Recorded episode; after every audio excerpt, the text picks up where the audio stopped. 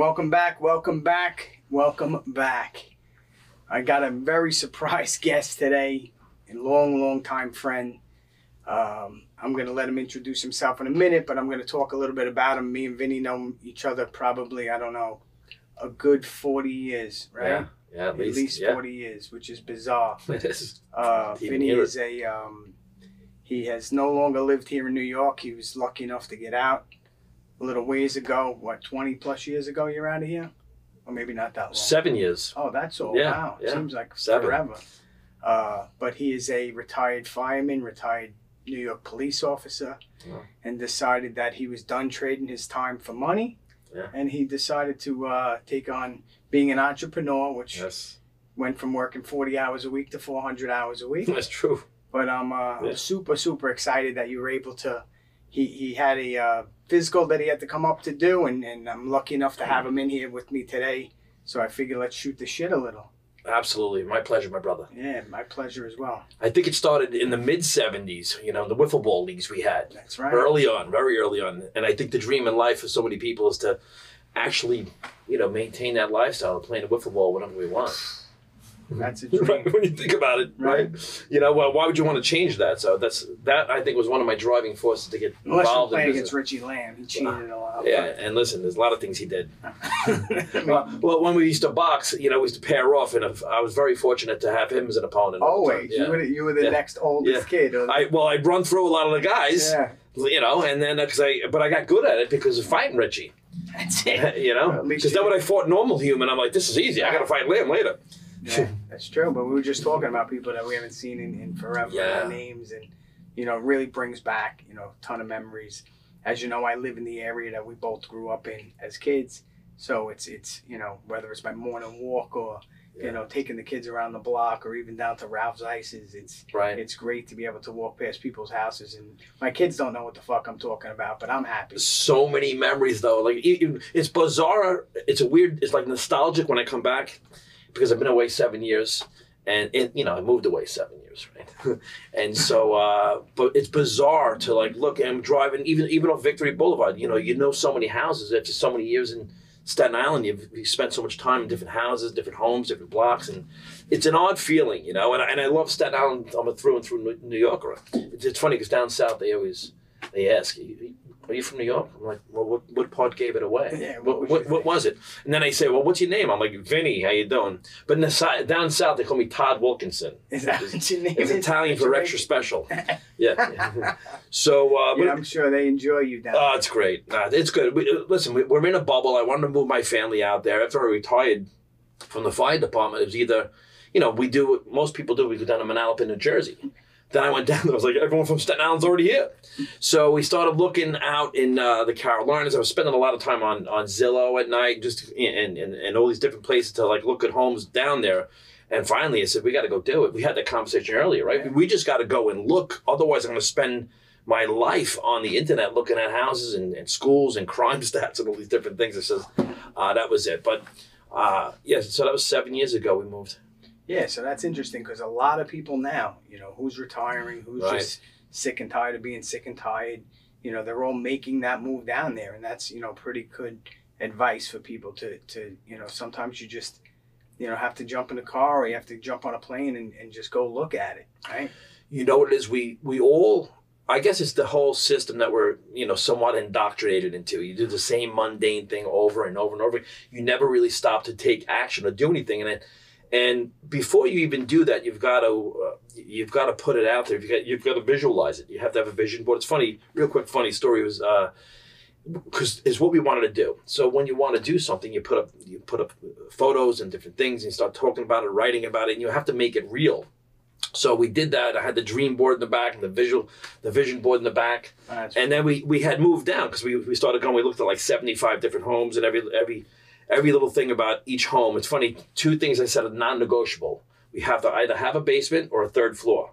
So you know we have neither. Was But, but anyway- Florida doesn't have any basement. Right, we, we have a we have a flat yard, but it, and anyway, so what we did was we put the vision up there. We put the houses up there and all the different things up there, And then after we moved, we came back, and, and, and one of my wife's friends, uh, another Jen, which is odd, a Jen on Staten Island, another Jen says, "Hey, do you have a picture board? Do you have a new picture board in your new house?" I said, "Picture board? What do you mean a picture board? You know the picture that you had in, in, your- in your house with all." The, I said, "That's a vision board.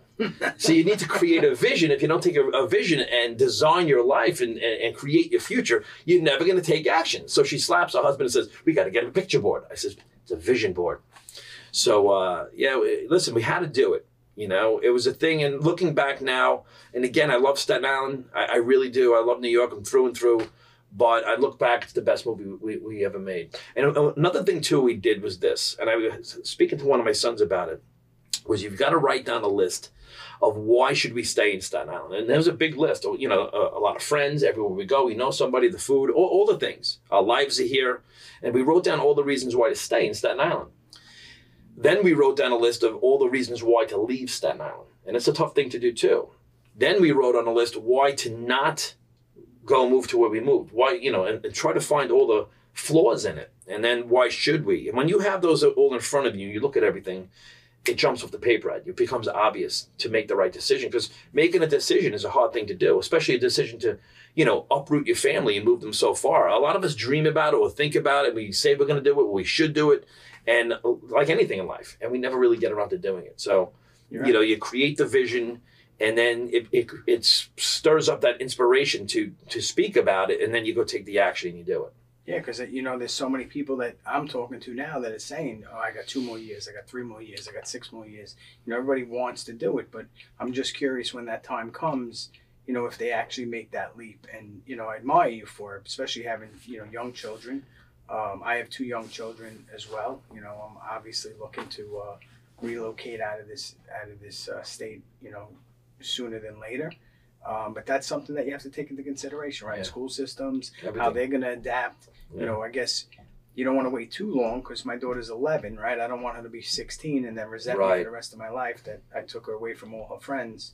Um, but I think that more and more, they said, you know, a couple of years ago, Mario Cuomo was the uh, Mario. Uh, what's his name? What's the son's name? the other one. the other, the other one. Yeah. He uh, he got Realtor of the Year in Florida. Oh yeah, yeah, yeah, that's right. I heard that. Yeah, because everyone wants to leave. Yeah, everybody left. You know, and It's a crazy state. It's becoming. A, it, this has become an insane, and it's everywhere too. But it's become, and even the schools too, because you look at the schools. Say we, we've got to get the good schooling system. You, you know, you may end up in private schools anyway, because Right. the public education system is, you know, It's like what they're promoting. It's, it's crazy. Hey, you know, hey, they want to, you know, the whole thing with the drag queens. It's like, yeah, let's applaud this guy. Take your ass out, and put it in this kid's face, Yeah, uh, and and they're like they're, they're cheering it on. It's insane, bro. you know what we had this talk the other day with my kids and, and you know i don't whatever side of the fence you're on you're on that's fine with me but you know my nine year old comes home and tells me that you know there's a boy in the girls bathroom and there's a girl in the boys bathroom i just think at nine years old that's not what we're supposed to be teaching our kids you know i just i just don't Not even me, I- close. I, don't find I don't find any value in it. Not that I'm against whatever you feel like doing with you with your private or personal life, but I just think that at nine years old, children are supposed to be children and they're supposed to you know enjoy. Yeah. a side of offense is one thing, and, and and you know a preference is another thing. But when you have a grown man in a bathroom with a young girl, I don't care what it is. That's that's that that's Right. basically criminal. So you know, It, it was when you were a cop. you know, growing up in Staten Island, it's a culture, right? And my parents figured out, like, you know, because I negotiated my way out of PS8. Like, I, my thing was like, I, straight. I just could not sit still in class. I'm like, I, I don't really give a crap about what you're telling me. I don't give a shit about Saturn or anything. So I, uh, you know, that they knew early on that I wasn't going to be an engineer. That was out, right? And so it was, you know, go to school, get good grades, or try to get the good grades, but get a safe, secure job with a pension and benefits. That's the thing. That that was that was the mantra back then. Yeah. Right. Yeah, so I took all the city tests. I took sanitation and corrections and court officer, NYPD, FDNY. I took them all, and PD called me first. You know, so I. Uh, it's funny because I like lying to my dad. I remember making me. He said, "You got to take." I said, "I want to be a cop," but I was lying. The deep down, it was it was interesting to me and to do something. You know, so I became a cop at twenty. Wow. Oh yeah, I was so 20 years old. You were a baby. Yeah, I was. I was a baby, and I looked younger than I was then. Yeah, I looked like I was 15 years old Yeah. out there, and I went right into the ghetto, and I was like, "This is fun. Like, you know, I can stay out late now." And so uh, it was a great, an, an amazing experience. You know, as a young cop, it's funny because as a young cop, you like being in the ghetto. You like where the action is. Sure. And as you get a little older, and then once you have children, you're like, I, I this is dangerous. I got to get the hell out of here. I mean, I was a, a fireman once I had the, the kids, but uh, That's a funny story. I don't want to interrupt you, but I just want Yeah. to get this thought out. You know, I remember you telling me probably, you know, 20 something years ago. I said, Vin, why don't you work here? Like, why don't you work in the 123? Why don't you work in the 122? Right. And you said, because I don't want to pull over some kid with his foot out the window Yes. telling me how his uncle and his father and his brother are the captain of police on Staten Island. That's right. That's right. That's something I definitely would have said with the foot out the window. Joey, Nicky, Tony, Beanie, and Sal are my uncles. Yeah. No, there's So no way. I arrest somebody out there. Nobody knows anything. No one knows anything. I arrest you, and, and, and that's it. I do my job. I loved the ghetto. It was a great. It was a great place to work. And you know, it's funny too because they speak about danger as a police, and and there is, of course, there's inherent danger. The thing is, the real danger is the hypocrisy of the government and the, the hypocrisy of, you know, the, the the we see what's happening. I don't have to get too to delve too deep, but you really couldn't do your job, you know. And like the hardcore criminals, they were my most fun to play with. Because they got it, they, they were cool about Right. it. You know, they knew we were playing cops and robbers. You got me. They didn't always go willingly, No. but they were cool, you know. And and I had a understood the game. that was and, and I tell you another thing. Some of the greatest people I've ever met are basically they're stuck in there and from from the ghetto. Greatest people, the nicest people ever. So uh, They're just stuck in that ecosystem. That that's what they were taught. and Yeah. That's that's how they got brought up, and this is a way of life for them. You know, Yeah. it's, it's definitely had to be an interesting, interesting job, especially early, early when you were actually able to police. Today, I you know I have a, a few guys that live around us that um, are police officers, and you know it's it's just very difficult for them to do their job. yeah, You know, and I feel horrible for them. You see Yeah. these videos of people spitting at you, throwing water at you, you Right. know, cursing that, you know, and you, you they're just sitting there like deers in a headlight, and and I just don't I, I don't get it. Obviously, I've never been on either side of that, so so I don't really know how much to bring to the conversation. But it just something just doesn't seem right. it's it's it's dirty now, and it's like you know the the the criminals are backed by society, and it's just a real thankless. And it always has been, but you know that that's all, and the danger and the crime I think was even greater when I when I got started as far as the crime stats. I mean, they're coming now, uh, up now a lot in New York and every major city. But it, at least you were able to police and handle everything's like on video now. It's just Yeah. it- it's just and anything. I mean, you. I had a lot of friends became firemen, and I, you know, they were it seemed like they were always off.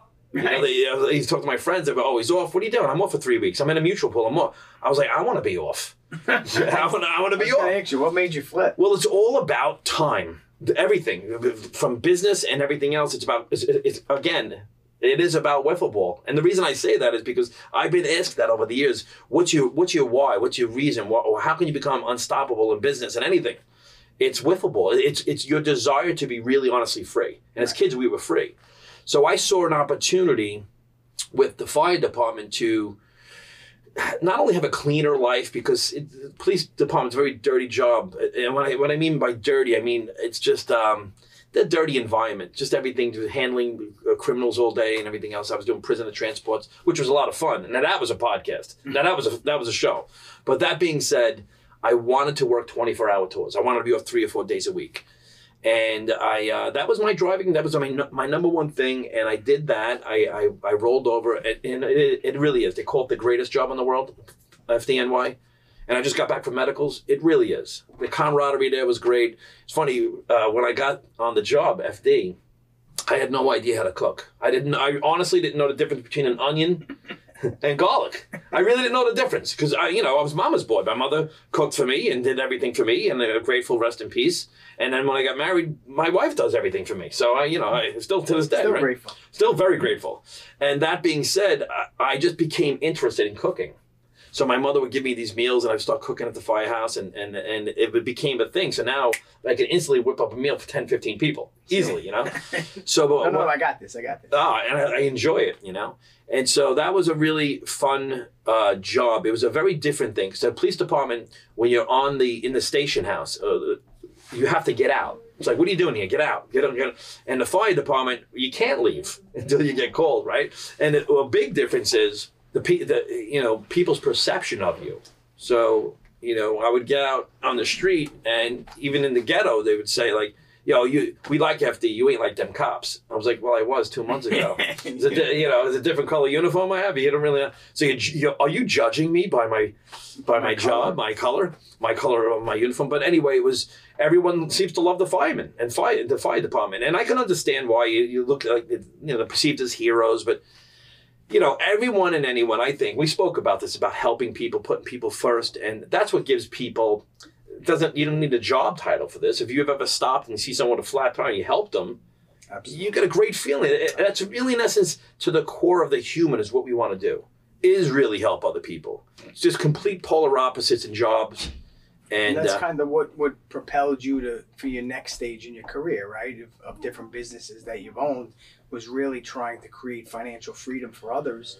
Obviously, you being along in that in that equation, yeah, but I think that we've spoke about that, you know, a lot of times that you know everybody has an issue, right? Everybody goes through something in life, and if you can be that one little, you know, bright star in that person's day, could be a sentence that you said, could be you Without know a doubt. five minutes that you spent on the telephone with them, could have been you know just saying hello to somebody, yeah. right? That could actually really change the the uh, Yeah. projection of their day. Um, so talk about what you're doing now, because you know. Well, yeah, uh, that's that's great. It's uh, it's always this thing. Like it's funny too because we uh, s- met each other again in life in the mortgage business. Yes. because I had it's funny too. I was just telling this before. Is when I was a fireman, uh, you know. Then we got I we got married. I became a fireman. A year later, we got married, and a year and a half after that, my wife got pregnant, and then again and again and again. And she's like fertile myrtle. It was all of a sudden. It's like everyone's like, "Hey, congratulations for your new kid." I'm like, "Hey, I couldn't pull out in time. They're terrible. They didn't have condoms. No, they. I always used them. I always used them, and then I, all of a sudden I stopped, and and then we started having babies constantly. But you notice I put the year and a half in there because it was it was all you know, it was on the timing was right. What are the ages? They're now uh, 19, 17, 16, and 13. Woo. I had at one point we had three under three, three babies under three, and people said, "Well, what about the diapers?" I'm like, "The shit, the diapers I can handle. I don't mind poops. If you, you know, we can get into some poop stories I have too. There's a cup. There's another one, but uh, but it was the sippy cups were a pain in the ass. Oh Those my two God, cleaning those. uh, the worst. the worst. And so by, by so by the time we had the fourth kid, we're like, you know, make your own lunch. And these and- bottles are made by scientists today. They got straws with Oh, take air out of it. And we had every little thing. yeah, we And it, it actually this this leads into why I got started into business too, because we had to have every little thing. You know, we got the, the now we had a mortgage, then we got a second mortgage because you know the free money of the HELOC back in the day. Oh, absolutely. And I says, oh man, I gotta. And actually, it was a little bit before that. My brother says, why don't you get into mortgages? Now I was still living at home. I'm like, I heard of that. What's a mortgage? What is that? You know, I, I mean, I had no because I was always prior to that into having fun, right? So I says, all right, I'll get into it. And then I went, I met the friends of, of ours we were talking about that I knew growing up. And my friend's mother, who I knew was a friend of mine, she was the branch manager of a bank. And I went to that bank and I says, I, you know, I made an appointment to see her. And she's like, she started speaking the language of the mortgage, like, you know, HELOC, LTV, the debt to income ratio. I was like, yeah, no, I know, I, I get it. You know, you know, I had no clue. She, I didn't know what LTV was. and so I get there. And I mean, what's funny was they were all, they were all kind of like gangsters that were working there. You know, at the time, this is back and great guys. You know, loved hanging out with them. It was, it was a another show we could have had. But anyway, it was in 2000, late 2003, and all of a sudden, like I, I got the job. It wasn't even a job. You just show up. It was refi boom started. sales call, sales Yeah. call, sales call, and I just started. And, and I learned from making mistakes in that because it was no one was going to help me. The processor was always angry, and so no one was helping me, and I had to figure it out myself. Oh wait, 05 you started? I started 03. Oh, well, three. So you were still catching a little Yeah. bit of the good market Yeah. before it before it started. Well, to, uh, oh yeah, oh four, five, six was really good. Monstrous. Yeah, I mean we crushed it. I, I started, Right. was making seven, um, Yeah. not seven, uh, six figures in that um, in that industry as, a, as a side gig. as a side gig. Right. So, but the the reason I I started doing it, it's funny because when I was a single cop, I didn't make much money, but I was loaded. I always had a ton of money in my pocket. Then I was making, you were know, single. you know, single. Then I was making, you know, six figures on the side of the fire department, and we were broke. you know, but, but but why? And I, I think everyone can identify. A lot of people can identify this, and this is something we can't speak about. You know, money's the root of all evil. Don't speak about this. We'll just work our whole life for it Yeah, to pay all the shit. Said that was broke. Yeah. Well, it's part of the indoctrination. Right. And so, uh, so I got a mortgage, a second mortgage. Then I had to get two car payments. I don't call them getting them cars. I got car payments Right. because you know you can't put a baby in a used car. It has to be a new car. Right. All right, so I got a new car. We got two new car payments. Then we had these little plastic loan sharks. What are they called? Credit cards? Loan sharks. Yeah, the loan Exact- sharks. yeah. Yeah, the loan. I went to the sharks, and then I so we started saying, well, then we got the the new house, and we started making it nice. Why don't we get that faucet? That that one's six hundred. The other one's one hundred. No, let's get the one six hundred. Looks nice. Every little thing was like free money. Yeah, right? sure. Just use the plastic. Uh, plus, if I I get the HELOC as a backup, Yeah. I already have Just that Just in case. just in case. And so I did what you know what's happening next. So we got you know baby furniture. Then we went to see Mickey Mouse. The kids have no clue. They don't remember any of it. Of Uh, they- None. they- ten times. Yeah. Boom, then. every time. Boom, boom, boom. Birthdays. Everyone had a ball pit birthday and a week long birthday. And the, a birthday parent for the grandparents, right? But how about my birthday was in, in your basement with the with the weird paneling on the walls. Right, right. Right. My yes. mother made the Yeah, cake. yes. And and you all came over. On a Tuesday afternoon. Yeah. Richie Lamb made Yeah. half the cake. Yeah. And then it was over. Yeah, he ate the cake and then beat everyone up. Right. And Yeah. then the party was over. Yeah, like, that was it. What happened today? It's like everything's got to be this extravaganza. we have to and look we're the joneses too we Yeah. did it too we, we did it too and so but now with four kids watch this they all have let's just say they all have eight friends that we have to go to their birthday parties and that's 32 8 times 4 32 that 32 weekends of the 52 that i'm spending at ball pits Right. i was at places it was back to back I was like, yeah, was, are you leaving? No, we got the next party coming up. We're going to that one too. early too. Yeah. So. And then we would sit with the other parents at these parties. Are getting so much. I know. Yeah. Well, I have my kids next week. You got to come Yeah. to what? And so I was at night. Like that was the trade off too, right? It's like you knew it was coming to yours because you went to 32. I was like, why don't we all, as adults, stop this madness? And so, um, you know what I'm saying? Why don't we? How about you don't have parties? I don't have parties, right? So We'll just call each other. yeah, right. Oh, d- Let's do it Tuesday afternoon. Blow out the cakes, Johnny, and then here you go, the candles. So I, um, I was stressing out, you know, because we had, I had too many bills, but we were happy. You know, we were always laughing and happy. Everything, but uh, you know, as the father of the home, uh, and my, my wife was too. You know, I'm saying, do we have to go to that kid's party tomorrow? Not just a party, every little thing. And so that's when I was approached with a leveraged based business from a buddy of mine. And it's funny too, because anytime someone pitches you about affiliate marketing or network marketing, you say the same thing. I, sort of- I go, he, my buddy calls me up. He's like, he pitches me over the phone about this company, right? This is in 2007. And he goes, uh, he tells me, I said, well, what is it? He starts explaining. I go, is that like a pyramid? And I don't know why I said, because I'd never said that before in my life. That's uh, something that was implanted in my brain somewhere from the indoctrination. If someone comes up to you with an opportunity and a very low barrier of en- uh, entry with a, a big upside potential, it's pyramid. Okay. So I said that to him, and I don't know why I said it. So he invited me to this meeting. And I did like what most friends do. You know, I didn't show up. I said I was going to go. Uh, uh, yeah, I'll be there. Yeah. And he calls me the next day. He's like, dude, you wanted to meet? I, yeah, whatever. I, there's another one tomorrow night. I says, okay, I'll go to that one. I didn't show up. Then I'm like, what? He's getting pissed at me. And, and, and I, so I was telling my wife, she goes, just go to the meeting. In fact, she wanted me out of the house, right? So I go to this meeting for this, this pyramid party, right? And I go at the Staten Island Hotel. Was this one? we go there, and you know my buddy who, who Yeah, invited sure, me, yeah sure, sure. He and you know he's got like a hair trigger temper, right? So we we go to this this meeting in Staten Island, this pyramid business, right? And there's literally almost a fight between the Italians and the Russians. I'm not even kidding you. And he's like, "Li- li- we may have to get a fight with these guys. I'm like, dude, I got kids at home. I'm, I, I'm in here with a button down from the mortgage, but I'm not fighting with it. What are you talking about? What, like, what is this? What is you going crazy? Is this fight game that you reminded me? of? dude. And then so we go into the place. The guy that does the presentation, it wasn't even a presentation. Still to this day, the worst. I'm I'm serious. The worst presentation I have ever heard. He opens the presentation. He's from New Jersey. He goes, "I hate coming to Staten Island." This is his opening. I'm like, all right, this, this sounds like this could be funny. What's the punchline, right? I don't like paying the toll. I'm originally from the Bronx. You guys aren't real New Yorkers. Let me try to get this thing set up. And that was what he said. I'm like, dude, what the fuck is going on with this thing? fucking twilight. Zone Yeah. right now. So anyway, uh, they're talking about this business, and uh, and our, our friend gets up and goes, "Show me the money." Anyway, long story short, everyone left. So I mean, when did you ever go to a presentation and there was an argument with the people in the audience with the guy, and everyone left? So I said I had heard the guy in front of the room made like a quarter of a million dollars the, the uh, previous year. So I says, you know, I'm in. so that I, I wasn't quite sure about the, all this fighting thing, but I'm intrigued by the I, 250. I was intrigued by the concept of something. So my it's funny too. my wife goes, "Go to the meeting, but don't buy anything." So I went like a good husband and bought everything.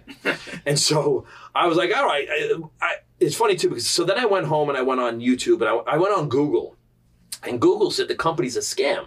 I'm like, yeah, but I went to the company website. It doesn't look like I- I have the. I didn't see a risk.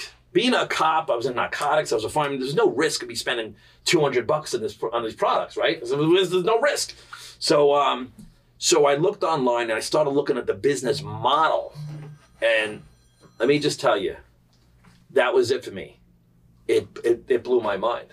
The, the the concept of that business model what blew my mind. I didn't know what I know now. We, we, we went and ended up taking that business to you know seven figures, and it was like I had never made that kind of money, and that's when that's what led me down the path of entrepreneurship. Because real quick story on that was so there was another meeting, and now knowing how to invite me, now I'm going right. So I found out there's a meeting in Raritan, New Jersey, and I told my buddy and some other friends who you know, I says we got to go to that meeting in Raritan. They're like, we're not going over to paying a toll. I'm like, what? I'm paying a toll. Now I'm I'm at the bottom of this, this pyramid. Right. Like I'm under everybody, right? I says, I'm going. What do you? T- what do you? I said, I go. My wife. Now I still hadn't told her that I that I got in, right? So um, that's another funny. I was going to say, I'd love to hear that story when you got home. What happened? Yeah. Nothing? No, yeah, well, I said it looked pretty good, and she goes, "Are you going to sell that stuff?" now?" I said, "No, no, no. Just you, No. why don't you just go to sleep?" And I and I, and I went on Google and found out everyone's saying all the red uh, flags are up. It's, it's a scam. It's this right. So anyway, it turns out the company did like nine hundred and seventy million dollars a, a year. A couple years later, right? A, a, a boom. It was a juggernaut company. But anyway, so I go to this meeting in New Jersey, right? And I go early, and the guy's still setting up the room, a different guy. And I was in the mortgage business. I just, you know, I, I closed some loans. It was September of 07. I in in, in um, August of 07, I had made sixteen thousand dollars in the mortgage business. Very good month, right? For a part time gig. Absolutely. Great, great month.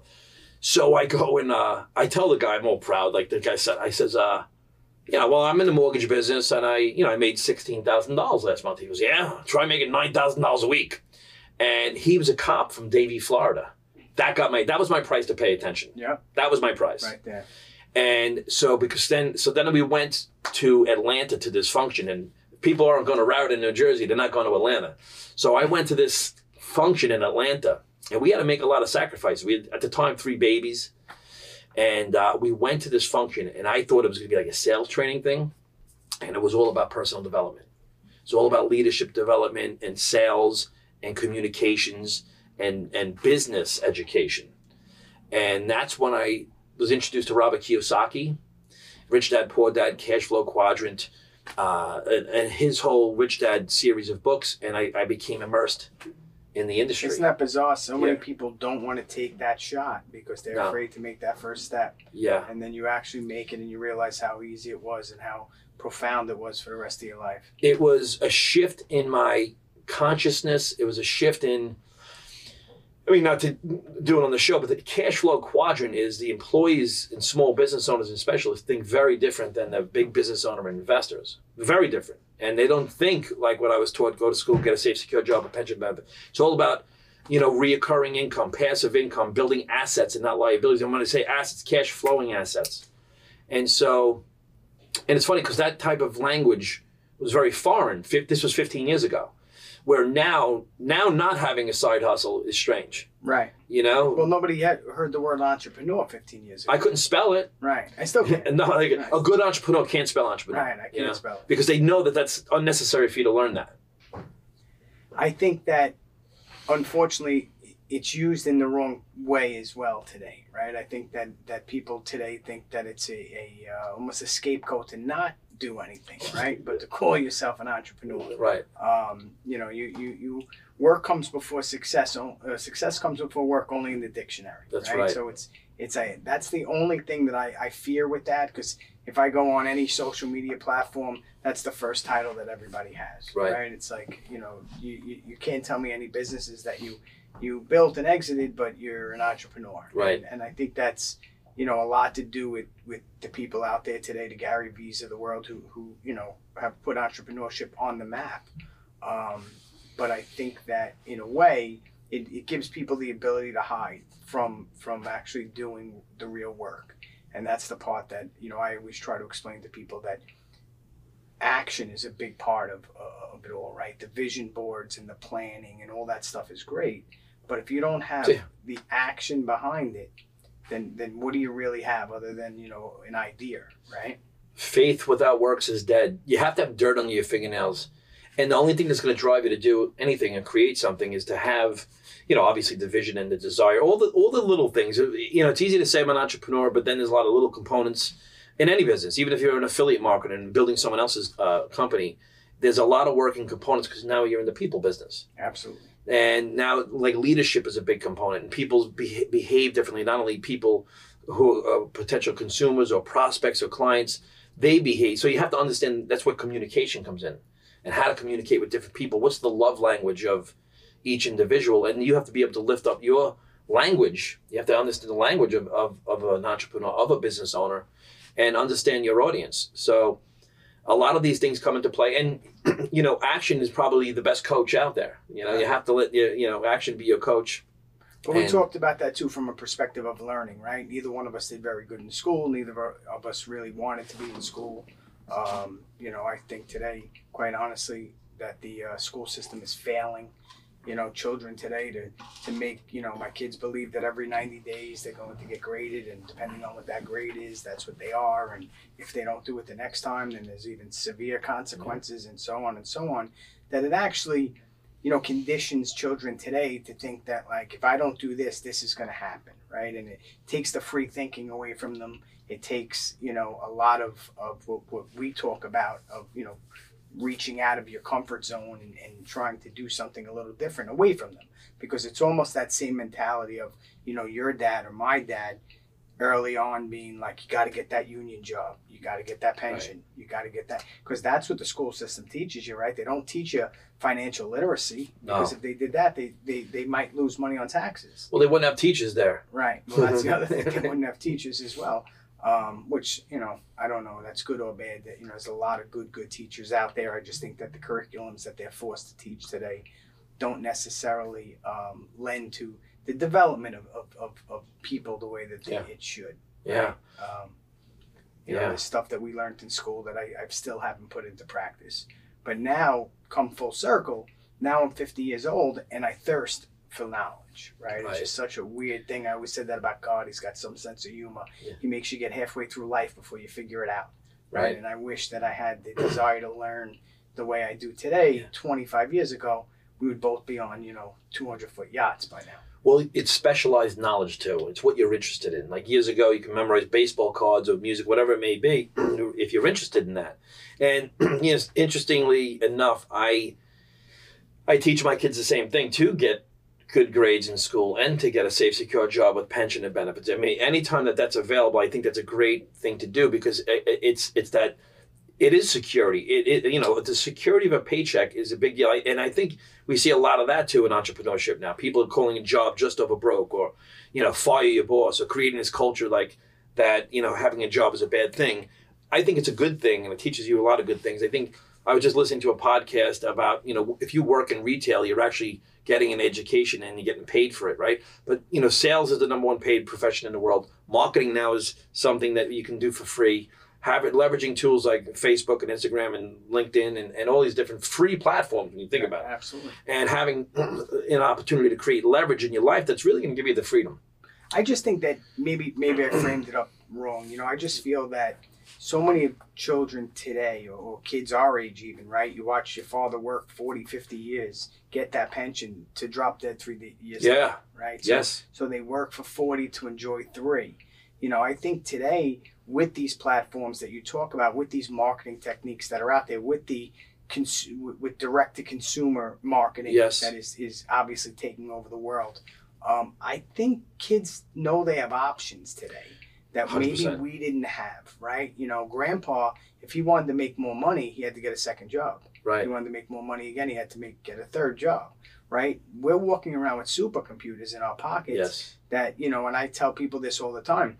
Don't tell me what your nine to five is. Tell me what your seven to ten is. Yes. Seven to eleven. What do you? Where, that's where the grind is. That's where the side hustle is.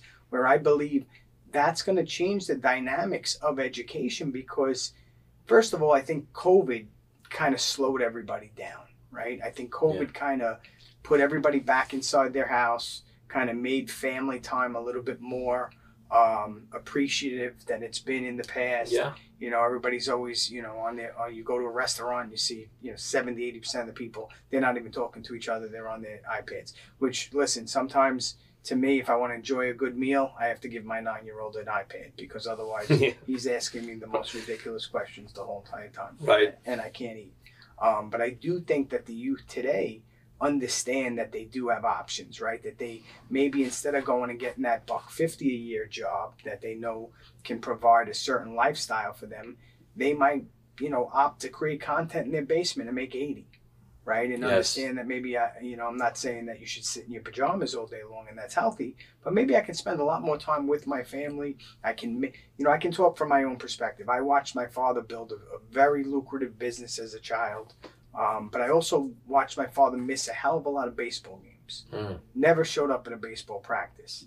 If anything, he picked me up an hour late. I used to tell the coach all the time, Santy, what a great guy. You know, would be sitting on the trunk of his car like like Bad News Bears.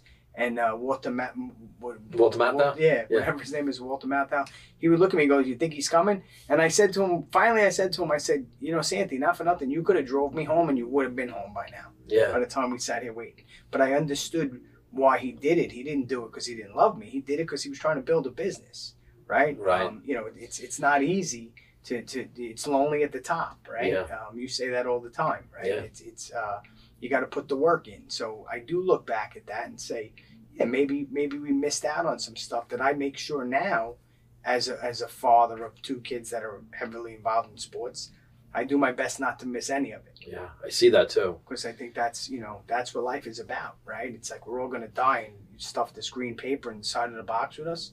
Yeah, no, you, it's it's creating memories because they last. So it's like you know, my wife says to me, uh, she's going to a cousin's wedding in in, um, in California. She goes, "Should the little guy go?" I said, "Absolutely, take him with you." You know, and and so doesn't matter.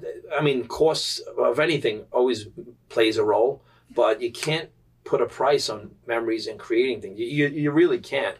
So she's like, "Should we go to the Yankee game in Atlanta?" I said, "Yes." Like whatever it is yes, let's do it, but let's become better stewards. And what happened with to, to go back was in our first business, we made, you know, for us, it was extraordinary amounts of money, multiple five figures a month over and over again. But we weren't good stewards of our money. And so rather than attacking bad debt, we just got more steaks and Right. pocketbooks, right? Right. And vacations. And so very, very important that lesson that people Yeah. don't understand, right? Making money is one thing, holding on to it is Yeah. a completely different thing. you know, losing a bit the bit that business was uh, a great learning experience. Back to failure, right? You have to fail. How can you, you know, you can't learn without it, right? That's like saying I want to grow some muscles, but I don't want to sweat. And so, uh, so what happened then was after that, because you have, you know, there's a lot of uh, like the Grant Cardones and the Ed Mylett's, and then there's the Dave Ramseys, right? So I, you know, I applied Dave Ramsey having like a Grant Cardone type of vision, right? That makes sense. But but Dave Ramsey principles with our second business. And our second, then I also learned how to do the math with businesses. Like, you know, back to, back to the banking, I didn't know how to do the math, eh, figure it out. So I was able to start reviewing business models and look what, you know, what what does the market want? What is the market willing to pay for? What's the price? And what's the retention, acquisition, retention, things like that that are so important in business. So the second business we did, uh, we built a, a team of uh, an organization of 50,000 customers. But I didn't buy steaks. Right. You know, I, I, I got rid of bad debt, bad debt, attacked the bad debt. And so by doing that, we were able to, for me, you know, able to, you know, And how be many healthy. years ago was that? Because I just have a, a question that I want to ask you. That was in, I started that second business in 2011. Okay, so that's 12 years ago, so you were still here.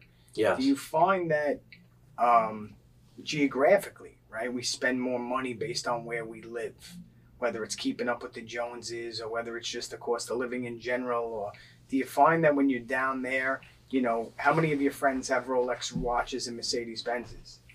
Well, where I live? Yeah, well, where I live, everyone's got bucks. They do, well, Yeah, you yeah, said that yeah, you're in a corporate Yeah, area. yeah, But yeah. I would just assume that, that Outside of where, yeah, yeah. there's less of that, right? There's Well, less of that There's competition. so where my brother lives, let's just say, because he's down in the south too. There's none of that. There's no Rolexes. There's no, you know, nice. Not to, it's funny. We're conditioned to call them nice things, but there's none of that. There's no Joneses. There's no flashy things. There's no. But you know, there's a there's a balance there too. You know, do I want an Audi R8? Yes, but no. Is that practical? No. Right. But For a week, I do. yeah, for a week I'll take Right. it, right? But uh, you know, we do want. If I want to have a steak, I want a good steak. If I want a restaurant, so we want the good things. I want to make sure my wife has, uh, you know, and it's not about how much I'm paying for things. It's what is it that you want. You know, there is What joy does it bring her? certain things that you make sacrifices on, right? Sure. And I think you know the way I am, I don't really need much. You know, I, I, that's just the way I am. Do I like a good steak? Yes, but um, I think you've got to put in perspective. I'm a huge on bad debt and interest and borrowing money, and borrowing money is a just the worst day of your life. Root of all evil. It, it really is. That's paying interest. And no one does the real math. And this is something I do trainings on. And part of the culture I have with my, my new business is all of those things and all of those principles. You know, it's, it's always have fun, embrace personal development, and build wealth. Wealth is measured in time, not money, right? So it's about, you know, I'd rather make $5,000 a month in passive income that's sticky and with a 94% retention rate than $25,000 a month and have a, you know, a 5% retention rate. Because, Right. yeah, but it's also, so there's that component of it is, um, you know, is, is creating a culture in where people are, like I said, embracing the personal development, but not spending beyond their means. And and and one of the things we teach now in business is with this the side hustle culture. This is why I'm like I'm bullish on have a good job, and like you said, what do you do from seven to ten? Have that side hustle, and it's either one of either one or the other. You take the side hustle to pay you down bad debt and cover your liabilities and expenses, so you can literally keep your job money. Like what would, like I said earlier, when I was a, a young cop, I had a lot of money in my pocket because I didn't have the expenses or liabilities. So it's about having that, and just you know, by doing that, you're able to lessen stress. Right. And but I think a, a big part of it also is enjoying what you do. I think too many people Yeah, it's have key. got forced into, you know, a life of something that their parents wanted them to do and they didn't necessarily, you know, have have uh, the wherewithal to stand up to them. Maybe they lived under their roof, maybe they, you know, felt a certain way. And I think that's another struggle today with people is just that, you know, people are doing things that that um, don't make them happy. Right? And I Yeah. think that, you know, let me just put my phone down so Yeah. it doesn't have to keep uh, zinging. Um, too many people are miserable in what they do every day, right? And that that has a profound effect on their life, not just on their job. It ha- they bring that home to their wives, they bring that home to their children. You know, that's where I try to come from a positive perspective, speaking to people from a motivational perspective of find something that you like to do. I understand the, um, you know, you you love what you do and you're never going to work one day in your life. Unfortunately, that's a small percentage of people from what I've seen in my life. Yeah. But that doesn't mean that by instituting the principles that you're talking about of, of Dave Ramsey and, and getting that debt down and, and understanding that, hey, if I can do this side hustle from, you know, seven to 10, seven to 11, putting together vision boards, putting together the work, right? The- You, you, you talked about stuff before, you joked around, but that's work, right? Making those lists of, of, of why I want to live here and why I don't want to live here. People don't do that because it's work. You know, that that's all. It's huge opportunity, but it's work. And I always say opportunity is dressed in overalls and it has paint all over it. It tries to sneak by you. Yeah. Like it doesn't, you got to grab it and drag it into your house, but that's the work.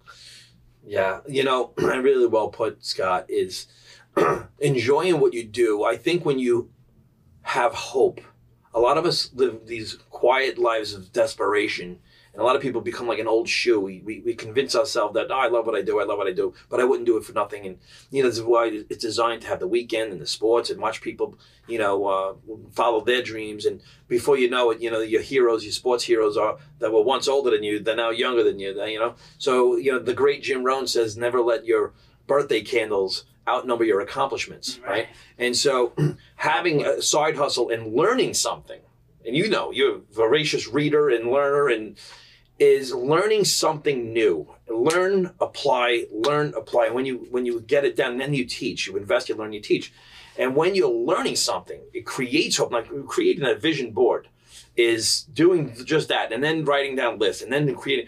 It'll give you it. It releases those things in your brain that give you hope. It's like when I was a young cop and I would drive in the Gowanus and I'd see the, the lotto, you know, the one one Yeah. a dollar in a dream thing, right?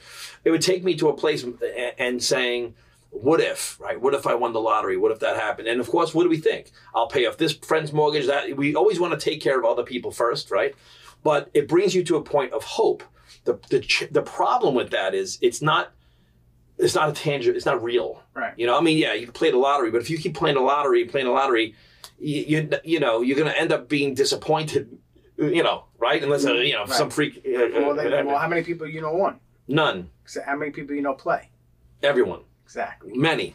And so, uh, and and and honestly, I don't think any of my like uber like wealthy successful friends they don't play. They, and if they do, I'll tell you what happens Yeah. because it's a billion. Everyone's forced them into it, I stopped and got a couple on a billion. and, yeah. and, and and they buy the ticket, and they find it in their jacket three weeks later. Yes, and then we got to check to see if the numbers work. So when I, when I sit there, like, oh my god. So when you when you put something on from your brain to your to paper, now you're getting somewhere, right?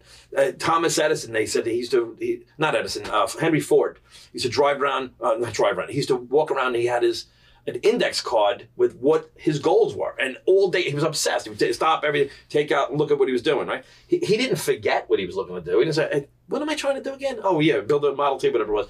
He programmed his subconscious mind. It's in the book Think and Grow Rich.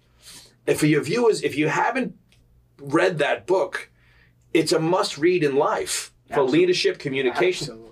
And we all go, that's, you'll never hear it in school. I, you know, up until I was 37, 38 years old, I hadn't heard of that book. Grabbed that book, I'm like, this is, like, why would we want to read that? If they interviewed like the 500 most successful people in history and have the, you know, have to melt it down to the 13 things that they, principles that they do that stood the test of time, why wouldn't we want to know that? And isn't that bizarre that Yeah. when you read these books, that that the stuff that that Thomas Edison did and the stuff that that Henry Ford did Yeah. is still relevant today. Yeah. You know, this stuff doesn't change.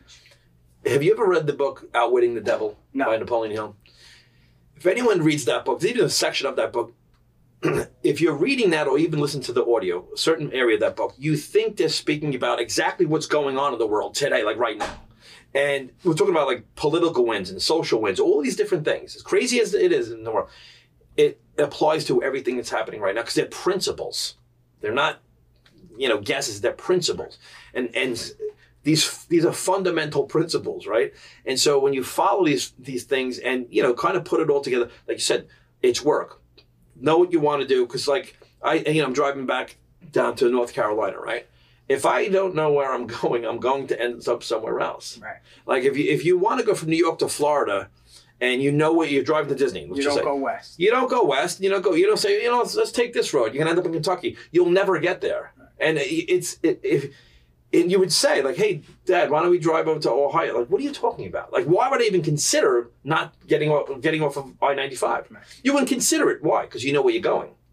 So it is where focus comes in, right? So if you have something very specific you're looking to achieve, you you you know you're not going to say, "Hey, take a look at this" or "Take a look." You have to be singularly focused on what it is that you're looking to accomplish, and you know that's when the goal setting and dates and things like that.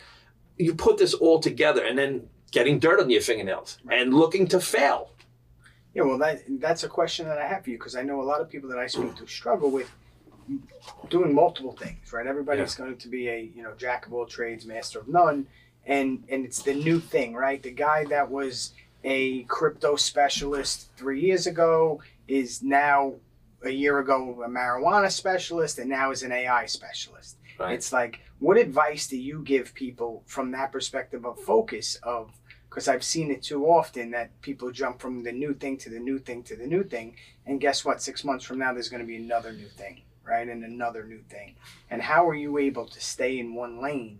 Because you kind of stay within that that you know development, that growth development stage of, of I understand the businesses that you run are similar, but they're all kind of have a rewarding package to them to, to trying to help people better their lives through financial freedom. That's the, the key is working on yourself because you can control that. Whenever you're focused on becoming the best version of yourself, and I don't have that figured out, by the way. I, am it's like a plane going to California, you know, from New York. You're, you're off course 99% of the way. But if you're aware of this, you hone yourself in constantly. And, you know, as far as tying yourself to a specific niche, I think nowadays, rather than, and, and, and you can't say you're an entrepreneur or pretend to be an entrepreneur if you're following this and then following that. You've got to make one thing work first. And you've got to focus on making something work. But becoming the best version of yourself you'll be able to and how do I say like from a financial perspective and I told you this earlier my main objective initially was creating passive income flow that surpasses my uh, monthly obligations this way if I drop dead God forbid my financially they don't miss a beat right. there's things like life insurance and 401ks and things like that those aren't passive income. The passive income, residual bills are happening whether we like it or not, or whether we like to talk you know, about it or not. Weird how that happens. They never lose your address. Right? Never do. mortgage company, they're just no. always on top of it. Right. Even though other things happen in the world. No. Catastrophes no. all over. Doesn't matter. They know exactly. It's like Goodfellas. F you, pay me. Yeah. Uh, oh, place got struck by lightning. Huh? F you. It's coming. And we, we listen. Another thing we've all acquired We've acquired new expenses. We've acquired Netflix. We've acquired more cell phones. We've acquired more subscriptions. So so it's like, you know, if you know what you want to do and become, you're going to like you have. I mean, you have your fingers on the pulse of what's going on in the market right now, and, and being able to you know, uh, start a podcast. I mean, everyone, I've, I've been, I told you, I've, I've been wanting to start a podcast for forever and I just never did it. Right. It's, it's about doing it and taking the actions. But as, as far as someone, because again, yeah, you could chase the marijuana, you could chase the CBD, the crypto, the NFTs, and the AI, and they all do play a role because look, Cuban says it, right? You only have to be right once. That's true. So you could be right once, right? Right. right. So there, there is that. As, as long as you understand you're going to fail, there's a possibility to fail or fail big.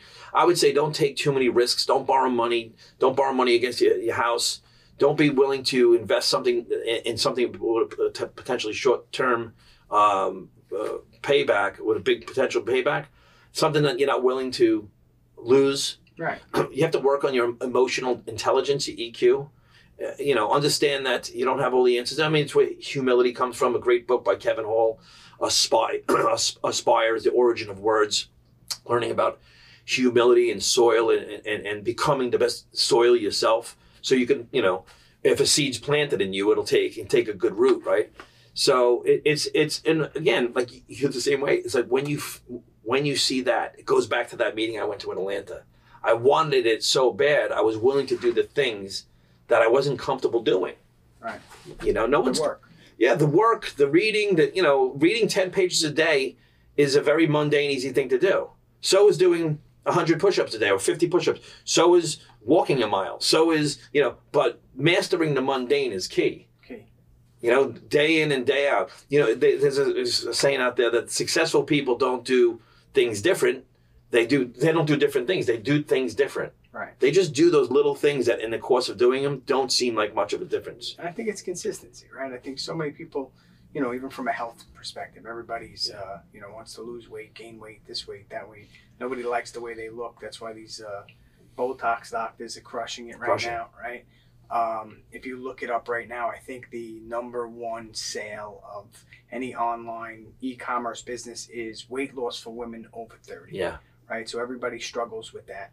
And I think that I've always believed, and you know that, that I've, I've struggled with, not that I struggled, but I've, I've dabbled in different diets and different, you know, techniques and I don't believe any of them work. I think it all comes down. We talked earlier about the car- carnivore diet, right? Yeah, right. you can pack yourself with a ton of cholesterol and fat and see how that works for you, right. and it might work for you, right? But I just think that it really comes down to consistency, and it's how it's it's doing the little things every single day, right? It's it's selling a million apples for a dollar opposed to selling one apple for a million dollars. Yes, and I think that's the key to not only you know longevity in, in, in health, but longevity in business and longevity in happiness is just you know inch. I have a saying, inch by inch it's a cinch, by the yard it's hard. Yeah. Um, and it's not my saying. Everybody thinks that all these little things I come up with, I come up with them because you read, right? You Yes. read and you, you listen to people a lot smarter than you. You listen to, you know, 13 giants that have created one book that, you know, you try to take one or two little pieces out of, right? it's key. It's that little nugget, the little takeaway. It's funny in the gym because I always loved to do push-ups and pull-ups and dips, and I don't know why I just love that stuff. I think it was I was inspired by Rocky. You know, and that's another thing about inspiration. I can sit here and tell you about this new movie Rocky that was out, and you're like, sounds sounds good. Maybe we'll see it. But if you saw it, you'd be on the floor doing push-ups, right? Right. So people would say, "How do you do so many push-ups? How do you do so many pull-ups?" My answer is by doing a lot of push-ups. That's the only way to do it. I can read a book all day. Wow, that's that's a good technique in push-ups. But get you know, get on the floor. You got to make do your reps is what I would say. Do your reps. If you don't put your reps in, and you don't gonna do it fail, you. and you don't have pain, and you don't love the struggle, embrace the struggle, you know, and, and know what's going to happen. And there's going to be enormous disappointments. Your best friends, your, your parents, you, you know, your best friends are going to tell you that'll never work. You know, it's, th th those are the, the the doubting Thomases, I guess. Those are the ones that are going to look to stop you. They- Are they doing it intentional? Sometimes. Some people, some friends are. They will. Sure. If, if if you approach a friend with a business opportunity and they say it's not for me, I hope you do really well. They really don't hope you do well. It's not being that they mean, but that's like saying if you if you invested in uh, a stock and you told me about it, and I said, "Nah, I'm going to take a pass." Do you think I'm going to I'm going to hope that it goes to like 10 x's? Right. Uh, uh, that, that I'll be I'm going to jump off a bridge. You want that phone call? no, no, A year I- later? no. You want to say, "Oh, thank God," you know. Bought Apple at five dollars. You got in, right? Right. That's what I'm saying. No one's Yeah. so, but but you're gonna but you're gonna experience that, and this is where the comfort zone comes in. You know, when a, with a business or like even when I was in the mortgage business, there was this thing called I think they still have buy downs. You did, Sure. they- yeah. Yeah. Now So- they have them even more because the rates are shooting. Right. So there's these these buy downs, and I remember, wow, I want to go out and I this is something I want to do. So I got a picture done, I got a, a flyer done, and I went out to builders, and I just walked on to the, you know, I walked up to them and started speaking to them, and you know, you're gonna get not nine or nineteen out of twenty. They're gonna say, nah, I got a guy. But someone's gonna say, you're my guy. They're gonna like you, whatever. Some something you said got to them Absolutely. and that's it. You remember my father that, that he had his business. He, he made the white reindeer and the and the. I don't know if you knew that. My No, fa- no, no, so my father for years he um, he was a he was a carpenter, and he he also was sanitation, safe secure job, pension benefits. But he made the, the wooden reindeers and the and the pumpkins that you put mums in, and the little the bridges and the windmills, all these Oh, things. okay. Yeah, And- yeah. and yeah, yeah. So he made all this stuff. I don't know if you remember. I had like the cow mailbox we had in front of my. Yeah. So he made all this stuff by hand. Made ducks. He was he was a craftsman. He's an artist, right? And so for years we're saying, Dad, you gotta, you should sell this stuff. One day I'm fed up and I get his stuff. I put it in my car, right? I get you know whatever. I, I got a pumpkin. I got a reindeer. I got some of his stuff that I put. And I just got my. There was no like no cell phone at the time, nothing. I got my car and I went driving down Hylan Boulevard, up Clove Road, down Victory, looking for nurseries, looking for flower stores. I went in and every single person said, "We're not interested. We can't use it. We can't use it." Eh, eh. Then I went into place on Richmond Avenue, under uh, course from the firehouse over there, right, uh, be- right, uh, right after Victory. Yep. Right, Rocco's, and I went in there, and the old man says, "Nah, get the hell out of here." As I'm as I'm walking out, the son comes out. The son who is you know more so my my dad's age. What do you got there? And he said, he goes, you know what? Leave them all out here, and if they sell, we'll buy more of them. I'm not kidding you. I got my car, drove back. I gave my phone number to my house. Right, got back. He called. He said, we sold them all. We need more. How many you got? So what happened was I so I said to my father, we got a customer. To, he's going to buy all your stuff. It was like, how much you want? All of it. And my father must have made cash business at the time. My, my dad, rest in peace. We just lost him a, a month and a half ago. Thanks. Uh, he uh, hundreds of thousands of dollars of cash that he was able to. And that's that old school business model, though. That, that business model is, is really ineffective now. He, he cut off tips, tips of his fingers. He said, he couldn't hear from the, the store. But he did that. He hustled. Right? He's dressed in overalls. His hands were like sandpaper. But, but let me ask Yeah. you. I got to interrupt Yeah, you because you, you know this is where I disagree.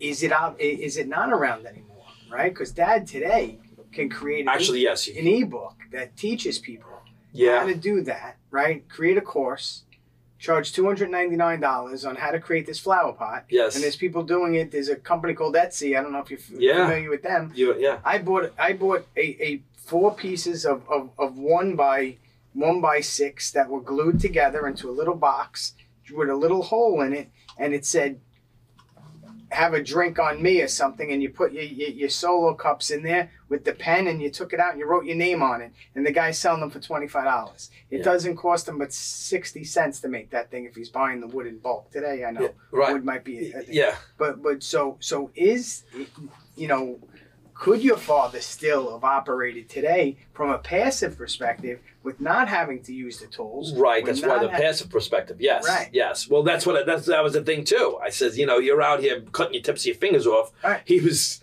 he was, uh, you know, go, he But was a that's what I love yeah. about technology today. That that that seventy five year old man Yes. could actually have a side hustle in his basement, creating content for the world to see now. Right. Right. No longer do you have to drive up Victory Boulevard, Yeah. go to Rocco's, Yeah. get denied by six or seven people. I can put content out there for millions of people to see. Now, uh, are ninety five percent of them going to say, "I don't want your product"? Yes Well, but it's the 5% that, that that that do say yes, and that's why like I'm so enamored by you know direct to consumer, right? I'm so enamored by the fact that I don't have to any longer go to Waldbaum's and buy toilet paper, right? I mean, I, I Yeah. like I just think that there's certain things that you don't have to get leave your house for anymore. There's so many products that you can buy directly from you know, maybe not toilet paper from the perspective of Scott's, but you can buy materials direct from consumers now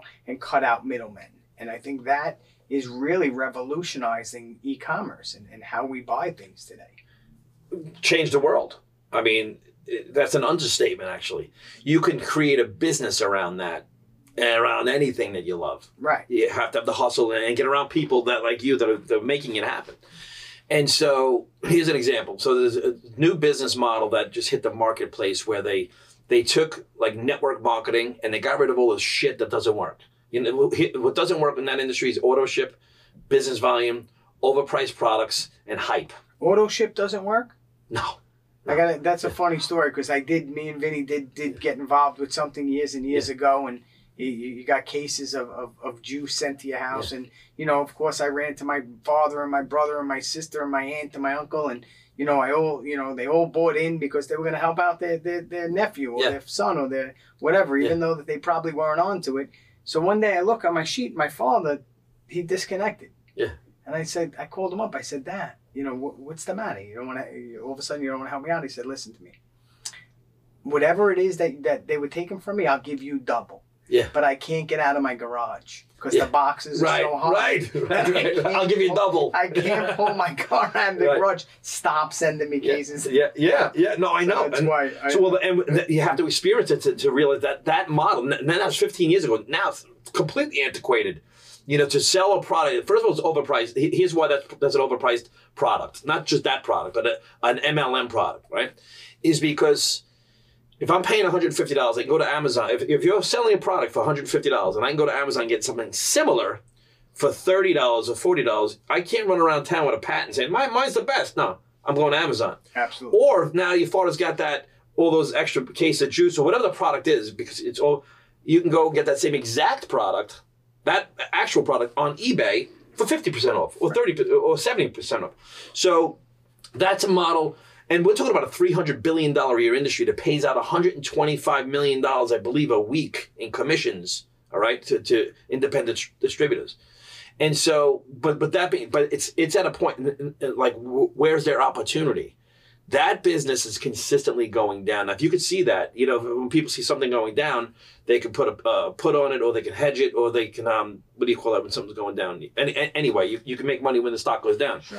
When that industry is going in an opposite direction, so There's an- shorting it. shorting it right yes there's a new there's a new business model that took the one good thing about that mlm model is leverage where you can have you know a, a business you, you tell someone in new jersey who knows someone in florida canada you know mexico you have an international business with no inventory no packaging no shipping no branding no headaches of a traditional business you have right And so it's leverage. So that's a good thing. Only problem is the ownership and all the other stuff. So now you got a business model that erased all that stuff and kept the leverage.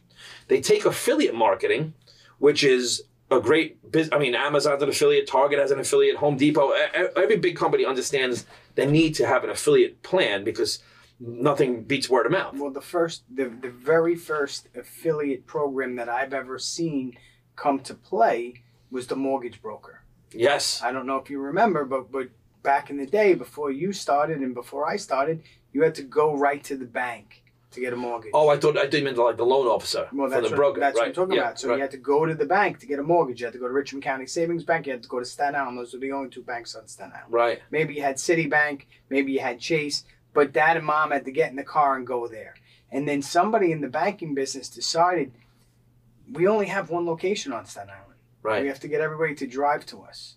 What if we created this thing called a mortgage broker where we uh-huh. license them to go out and sell our product and just bring us back the money and then we'll transfer the funds and Right. whatever. And now we have an office all over Staten Island. If we have 25 people out there, so that was the very first thing that I saw about leverage. Great Obviously, example. I'm in real estate, right? Real estate is a similar team process where the broker has a bunch of agents out there that, that they're working for the greater good of the company and, and leveraging Right. you know each other for the one company. Teams are big today in real estate as well. Why? Because people understand that as one person I can only do so much. Right. But three or four of us now we're a team. You know, seven or eight of us now we're, you know, a force. And I think that's where leverage, you know, plays its biggest part. enormous and and you think about it too it's like so if you sell something uh, i won't pay you until you sell it. So uh, you know and i'll give you a piece of it. So if you're going to make me $10 i'll give you five. I want i want you to make uh, millions because i'll make millions. So that that's a that's a, a, better model than the employee employer model. It just is. That was always attractive to me about the mortgage industry and and and and, and real estate right? So why so many people get into real estate for the independence and they can do so, the, and that is in essence, like you said, affiliate marketing. Perfect example, Scott.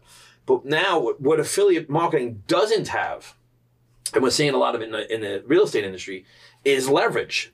This is what's creating things like these you know, uh, real estate companies that have like seven levels to them, eight levels to them, is because now you have the same opportunity for everyone. Like in the mortgage business, the the brokers got more leverage than the uh, loan officers. They don't have the leverage that, that the broker has, right? And so in, in the in the network marketing model, everyone is a CEO. Everyone has the same amount of leverage. You can you can make more more, more money than anyone than the person that brought you in. And So I think that's the misnomer of that. When you want to go back to that first word that you Yeah. used, pyramid. the pyramid, yeah, People think that because when we met in someone's basement and said everybody throw twenty five dollars in, and the lady and the husband in the front they made all the money, right, and me and you, you know, got two people, we got our money back, and that was it. and it fizzles, Um, yeah, And I think that's where I think people don't realize that if I work harder than you and you've been a, a victim of it and you've also, you know, made people millions of dollars Yeah. doing it, where you uh you can pass the person that, that, that brought you into the into the equation. Not only can you pass them, but the person that you're passing is going to help you do it. Right. And, and, and so you know, it's like if you're the real estate if uh, you're involved in a good company. Yeah, and you go in, a- in a good company. What is, and that's again back to understanding business models, and this is why like this new model. Once I looked at, it, I said, "Wow, this is." I'm stopping everything and I'm focusing on this. And so, uh, so they, so again, they took the leverage and got rid of the auto ship and all the stuff that's antiquated. Got rid of all the mullets, all the stuff that doesn't work anymore, right? And then and then and then added leverage to affiliate marketing. But here's the biggest part of it: they take both of those over here but they took subs- the subscription economy, the subscription model, and added that. So this company just uh, just added uh, 122 subscribe paid members in under 90 days, right? And uh, but if you look at Costco, 120 million customers with a 92% reorder rate, 92% retention. Yeah, it's sticky. Re- retention is key in business, Absolutely. no matter how you look at it, right? And so you look at Amazon Prime, you look at Dollar Shave Club, you look at BJ, you look at Netflix, you look at Hulu, you look at you know, It you look at started- It all started with AOL. AOL conditioned us to pay a subscription. and it, it's it's better. You know, eighty percent of millennials prefer subscriptions. They're calling Generation Z's Generation Zero ownership, uh, ownership. So it's like, you know, be, great point. well, becoming immersed in an industry and, and in, in learning, you want to learn you want to learn things about your industry outside of your industry. So like what's happening over there. So I, I'm like really interested in that stuff, like consumer behavior.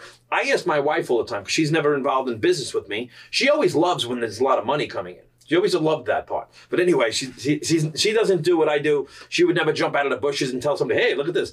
So I'm just excited about it for the possibilities for the for the other person, right? Because when you see it happen, when you see someone who was living a life of quiet desperation and, and they and they just had no hope and they get they see an opportunity for themselves they're willing to do the work. They're willing to put in the time to, to work on themselves and become the person that they truly the, know they can be. they they and they need to be to be you know you gotta you're not gonna ever get paid further than your value. You've got to become the person that is worthy of the you know seven figures whatever it is you're looking for. And so uh, but when you see that happen, so my so I always ask my wife, "What do you think of this product? What do you think of like how do you shop? Like I want to know how she she's an avid shopper, right? As far as you know, she you know what subscriptions, what things does she do? She does these boxes, like she'll get something with a gift. So there's a that's it's consumer behavior. So I want to ask a consumer how they're behaving instead of taking something and trying to really insert it into the market if it's if it's already pushed out of the market and I learned that from my first business. It's like the market doesn't care about your, your patent for your product. Right. The market doesn't give a shit. Right. They're gonna either discipline you or reward you. And so it's like, you know, it's like martial arts. It's like you go with it. You know, you have to have some wind at your back in order to achieve success, particularly in, this very competitive world. And it's a small world, as big as it is, and as enormous as it is. It's a small world and as windows of opportunity. And and this is why. Last thing I'll say too before you maybe add to this is you said something before about uh, you know you're not pigeonholed to one location. And so when you see a podcast or, or internet business or, or a side hustle that can pierce the economy of your own zip code your own county your city your state your country that's leverage. That's leverage. You know? And so and people can will consume content on their own time too. And it seems like there's an equation of one one plus one equals three with this which I think that is is a big part of it because again, um, exponential growth, right? You get to a certain point where things just start to almost move on their own after a while, and I think that me owning a bagel store here on Staten Island, you know, you're going to reach certain ceilings, right? Yeah. Just in terms of the bagel isn't going to last that long if I have to ship it to Idaho, right? You can mm-hmm. flash freeze it, you can do all these different things, but it's not going to be the same product. Your product is identical regardless if I'm in Beijing yeah. or if I'm in Staten Island, New York. And no one's driving from Idaho to Staten Island to get a bagel. Right. So, you know, you, you, don't have that. Although, and listen, that could be a very lucrative business. As we, we have good friends that have the best bagel stores in Staten Island, as we know. And, uh, and they have good businesses, so they have good cash businesses and, uh, you know money making business. A lot of side hustles people got to understand too.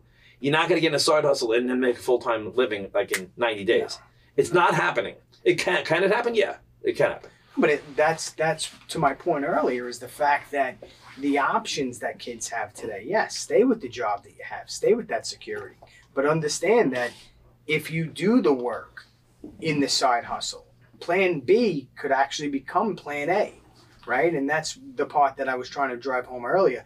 No, don't don't you know say school sucks and I'm never going to school again because now I heard Gary Vee says that I can go to yard sales and I can buy a glove and sell it for five dollars more. Yes, you can do that. Right. But but security, there's something to be said about if you want to live like a human being and, and possibly not have to eat out of garbage cans. You know, the, you do need to have that security, and not many people have you know a, a, tree in the back of their house that you know shits out money right. or are fortunate enough to maybe have family that just is able to support them so they can go after their dreams and aspirations you know most of most of us have to have you know businesses that pay the bills and now uh, you know at our age uh, you know we're fortunate enough to to put a lot of time into that regular job to now be able to look at ancillary opportunities that yeah. actually you know, drive us in a different direction than, than what drove us 25 years ago. Because that's the other thing in life, yeah. right?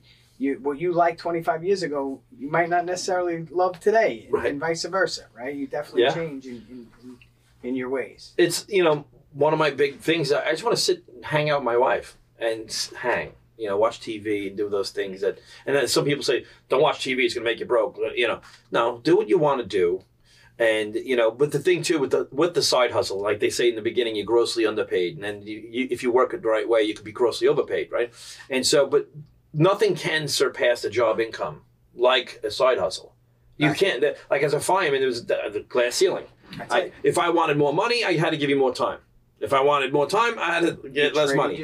and that, money. that's all it was. And the same thing if you're a doctor, it doesn't matter what you are. If you you're trading your time or even your uh, expertise for, for money. Like in, when I was in the mortgage business, I it wasn't there was nothing residual about it. I know I would close a loan, and I'd have to go get another loan, right? And it was all good. I made good money there, but I was also, uh, you know, in the hands of the market. Well, I like to say that you, you woke up every morning unemployed.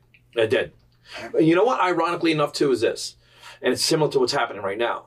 It was September of 2007 when I was introduced to network marketing and pyramid business, uh, uh, which is now affiliate marketing and is widely accepted. But uh, I didn't know. I didn't know that the you know eight loans that were on my desk were all, all of a sudden you get kicked back and they would say like Wells isn't doing seconds or But or- I just closed the same exact one yesterday. Yeah, Yeah. we changed that. no, no, no. You know, uh, WaMu's out. Yep. You know, GMAC's not doing seconds. You know, like, the, the, Chase isn't doing ninety percent anymore. All these different guidelines were changing, and we didn't know. We know now, The COFI loan's not there where I can pay nine hundred dollars for Oh a million God. dollar loan. dude. Right? We were saying they were, they were, they were qualifying people on a one point two five percent teaser rate. That was going to be gone in three months But you know what aggravates me? on a CISA. We were smarter than that. Like you, you watch the movie The Big Short. A hundred times. I mean, Yeah. I, I get aggravated when I watch the movie yes. because we were in the mix of that, Right. and we knew that these people we were lending money to, they didn't pay anybody in life before us. So No. what made them us think that they were going to pay us? But we had this cool chart that you went down and over credit score Yeah. minus Yeah, LTV. down and over. Eight point nine nine, and that's your rate. And you sure? Yeah, five percent down. Yeah, five percent. It was just bizarre. And now you look at it. I guess you know time obviously is always your best friend, right? You look back at it and you say like, how did we not see that these loans were going to default? crazy. Well, fortunately for me, a lot of my uh, my customers, my clients were cops and firemen, so they all like basically full doc. They weren't. The, the listen, whose fault is, it? is it the borrower or the lender or both? Right. So there's some everyone's culpable to a Right. degree. If I'm going to go borrow, you know, four hundred thousand dollars, and I they say I work at McDonald's as a manager, meanwhile I just got fired last week. There's a problem there, Oh, right? well, it's like Yeah. with drugs, right? Yeah, I mean, yeah. people are hooked on, on, on pills all over this island. Is it the, the drug addict's fault or is it the pharmaceuticals Right. that pump them out, Right. you know, like uh, Yeah. chickens? Yeah. Well, you know, they're both one and the same. Those two industries, I tell you that. Bank, as far as banking and, and big pharma, but so it, it's, you know, I love the talk of the, the hustle, right, and, and so many different things. I, I love when, like leads, just like lead generation. You know, people consuming. co- I I know I consume content. If I see something I'm interested in, I put my name and email in, and I want to learn more. And it doesn't mean it has to be my my friend that from the firehouse. It doesn't have to, you know, it, it's it's again, how do you get out? Of, now it's easier to get out of your comfort zone because you know, like putting out uh, funnels and leads and, and things like that. You can you can acquire leads and make sales without you know calling up your, your second cousin and being like, hey, we haven't spoken to you in a long time. I want to get your feedback on what I'm currently. You know, you don't really even have to do that if you put out good content. And how do you put out good content? You know. Yeah. How would you how would you tell someone to come up with good content?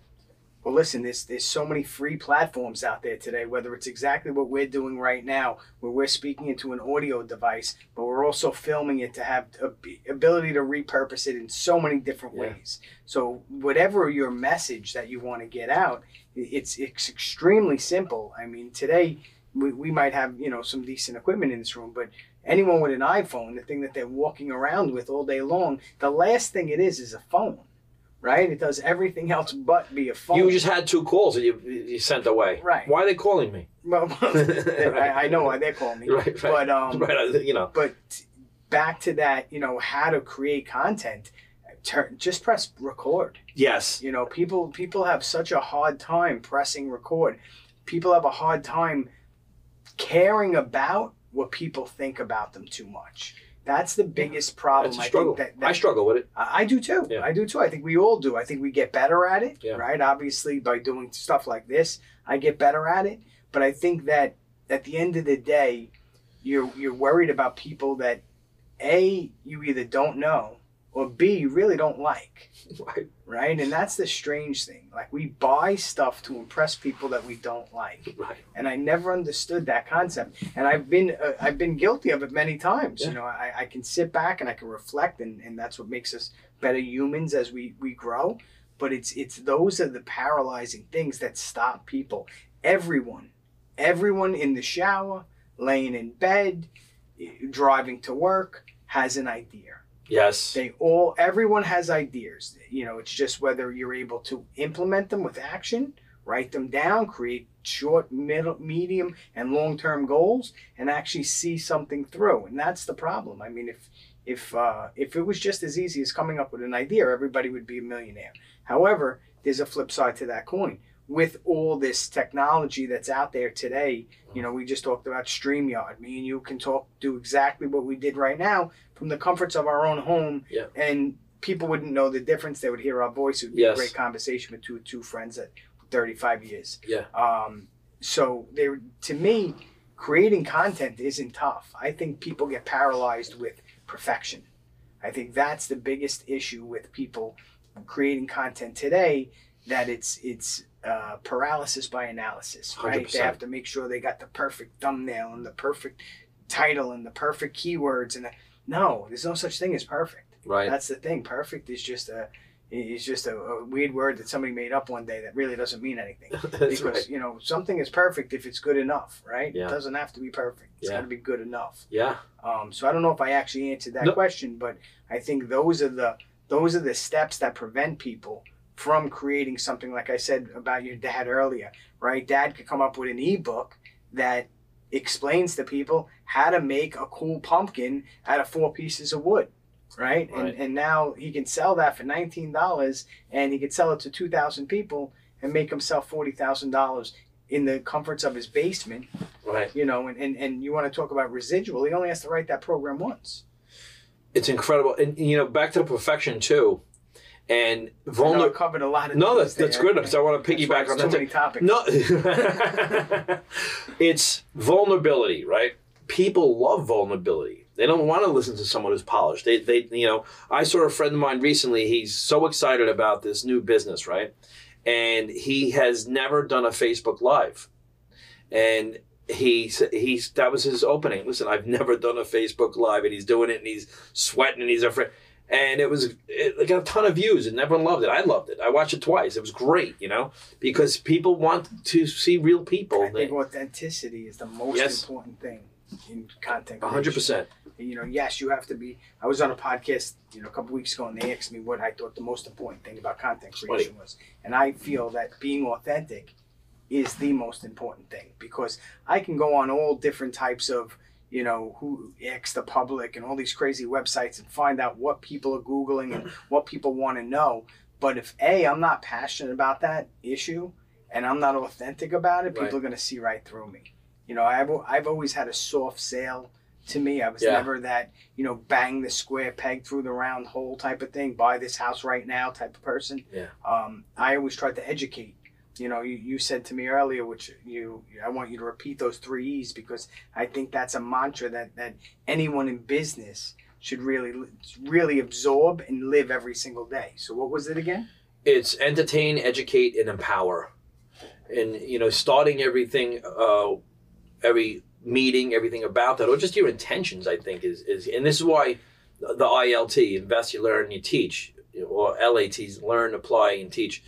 And you know, for someone who wants to learn how, you know, do something like put out content, right? You want because most people are like petrified of. You said hit record and just do it, just hit live and just do it. What you could do is you can read something that's interesting to you or speak about something you heard on a podcast hey i just heard on this podcast this is what they said and this is what i think about it and if you if you do that you're coming from a point of it's entertaining because if you said i've never done a facebook live before you got people's attention this is my first so that that's that's that that's attention is the game right and so there's that and then you know watching someone that's nervous about something is when I say entertaining, it's it's keeping your attention, right? It could be dramatic. It doesn't mean someone has to be juggling, like like, you know, whatever the entertainment is. And then when you're educating someone about people, we have this in, innate thing we want to learn. This is why people get so frustrated in schools. Like I don't know if I want to learn trigonometry today Right. or whatever it may be the uh, uh, you know borax whatever it is whatever it is. You can tell i didn't learn it because i don't even know what the fuck it is. So, so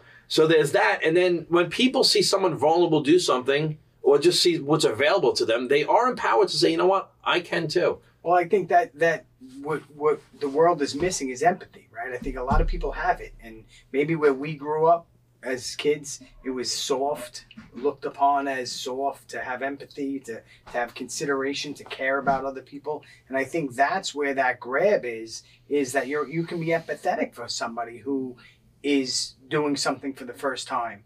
Understanding their struggles. When people come in here and sit down, the first as soon as I put the camera in front of their face, they don't want to speak. You know, they, they Yeah. talk to me for five hours, but as soon as I hit record, they're a completely different person. right Um, but but also what the beauty of, of content creation is today. So maybe you don't like what you look like, right? So you can create this audio podcast just like this, and nobody has to see you, right? And you can read and you can you can quote things, and you don't necessarily have to be under the gun to perform right right? And then there's that third step that you can transcribe.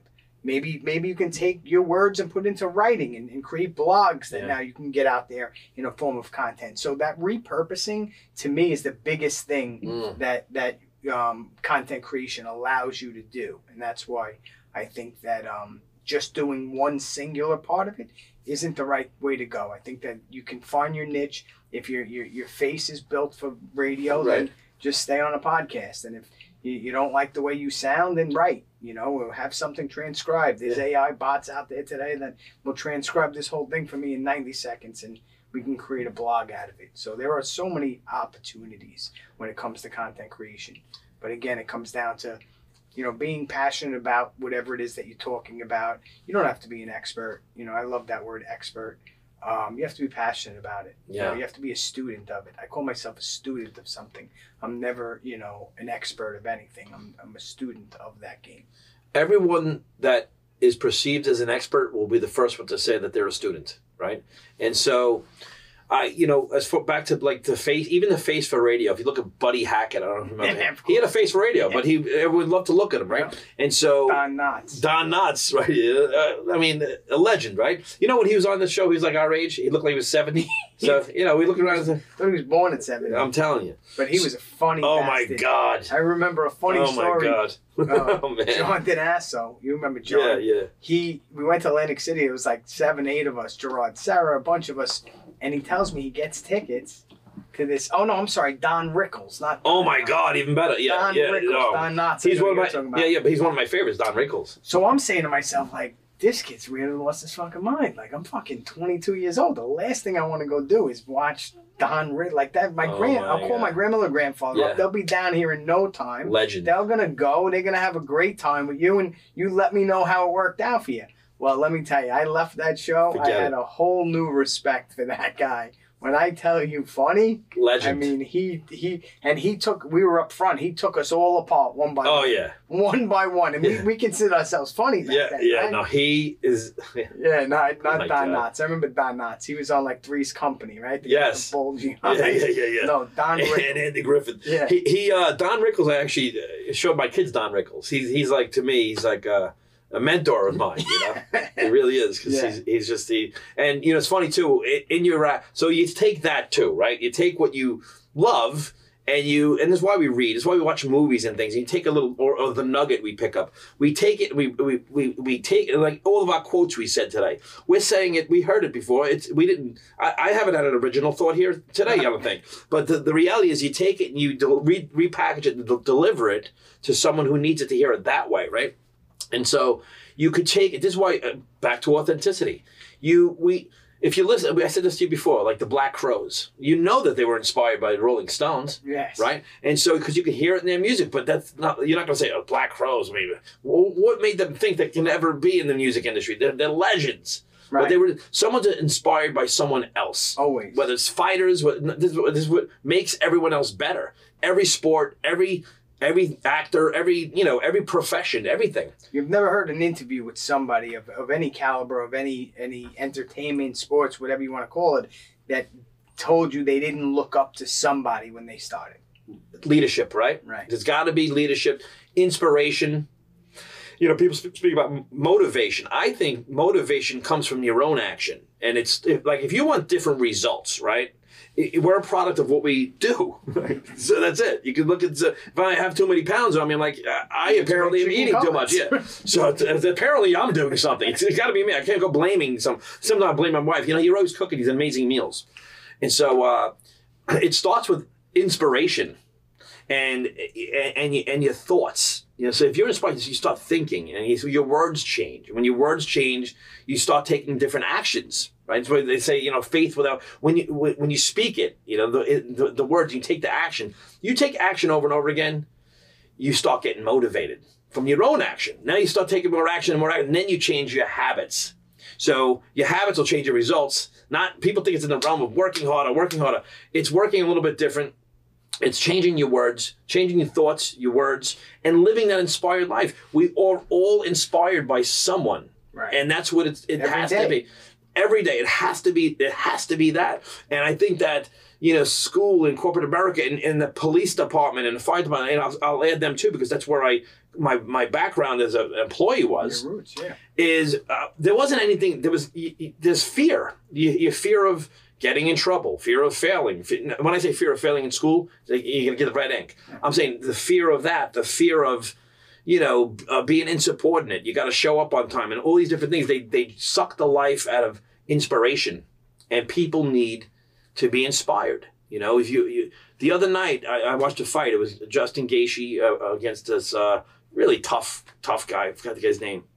And uh, you know he made incredible adjustments in that fight and won the fight you know and it his talk after was very inspiring. I mean, so many times it's funny. uh, The older I get, the more emotional I am. When I, when I I'll hear a you know post fight interview and I start crying. You know, and it's it's you know that that's what makes people want to. That's Yeah. empathy. It's empathy, right? And it's it's doing the thing. So I mean, living that And I think life. it's it's it's who you surround yourself with, right? I think that's a big part of it. Like if you don't like where you are, move, right? And I don't mean move like Yeah. from your house and move. Like if you if you're not comfortable in, in, in your surroundings, change your surroundings, right? If you if you're you, you Les Brown said, you know, you can't fly like an eagle hanging around with pigeons. Yeah.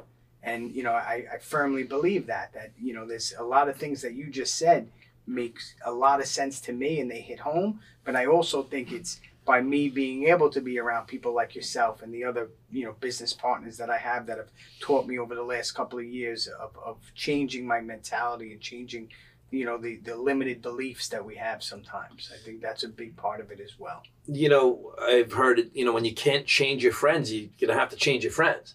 And so, you know, you can't change who they are, you got to change who you're hanging with, you know. Right. Kiyosaki always says, if you want to be a mechanic, hang out with mechanics. You know, I want to be a golfer, hang out with golfers. And no we, change, no change. no change, right? And to years, it's like, wow, I, all my friends are drunks. They're all drinking. Oh, wait, so am I. Yeah. And so it's like, you know, what do I But I don't drink as much as them. no, right, right. Or I can handle it better. You know, even though I was just streaking down the boardwalk yesterday. And so uh, it, it's that, and it's like, and it's funny. And I still, you still, still see it. Doesn't make them bad people. I have old friends of mine, miserable, great people, miserable. Especially a lot of cops, friends of mine. Firemen. I just saw some some miserable friends at, at, the medicals that I just was at. Some friends and uh, good good guys, good guys, good girls. But they're miserable. I can I can only limit my time of those people. Even if Uh, they're, even if they could be your, your parents. You've got to, to. This is why you know, like you said, like an eagle. You got you got to soar. It's time for you to do what you want to do in life, and you know, living that life of hope. And I, I think without hope of creating a better life, too many people murmur words about themselves. I'm too old. Best days are behind me. I can never do that. I hear it all the time. When you raise your level of consciousness about the to watch what you say, you notice what people say Absolutely. they're de-edifying themselves all day long. I'm, I'm fat. I'm this. I'm that. I can't. I'm this. and I mean, I have to limit my time to even listening to that. negativity breeds. You know, you can't. I, I know how I am personally. That I have to be around inspiring people. If I don't, I find myself slipping. Um, that's where I, I try to navigate or, or migrate towards books or, or Yeah. you know self development because I believe that's what you know. You don't always have a mentor that you can you know call up right there and on the spot. But you know, if you can align yourself with a couple of good people, listen, your father told you when you were a kid you can count your friends on one hand. You laughed at him and said, "Dad, I have 50 friends. Right. Uh, I can, you know, call any one of them. They'll come pick me up right now." And you look back today, you know, there's a saying that you never realized your father was right until you have a son who thinks that you're wrong. oh, that's good. It's so true too. Oh my god. So I Yeah. mean, that's uh, My dad said you're gonna have to shed some people. You'll be shedding them. yes, Yeah. That- that's you know, uh, and it's it's warranted. Quite honestly, you know, and getting back to that, I have friends too that are in the same exact spot as they were 30 years ago, and it doesn't make them bad people. Great. They're, they're comfortable in that situation.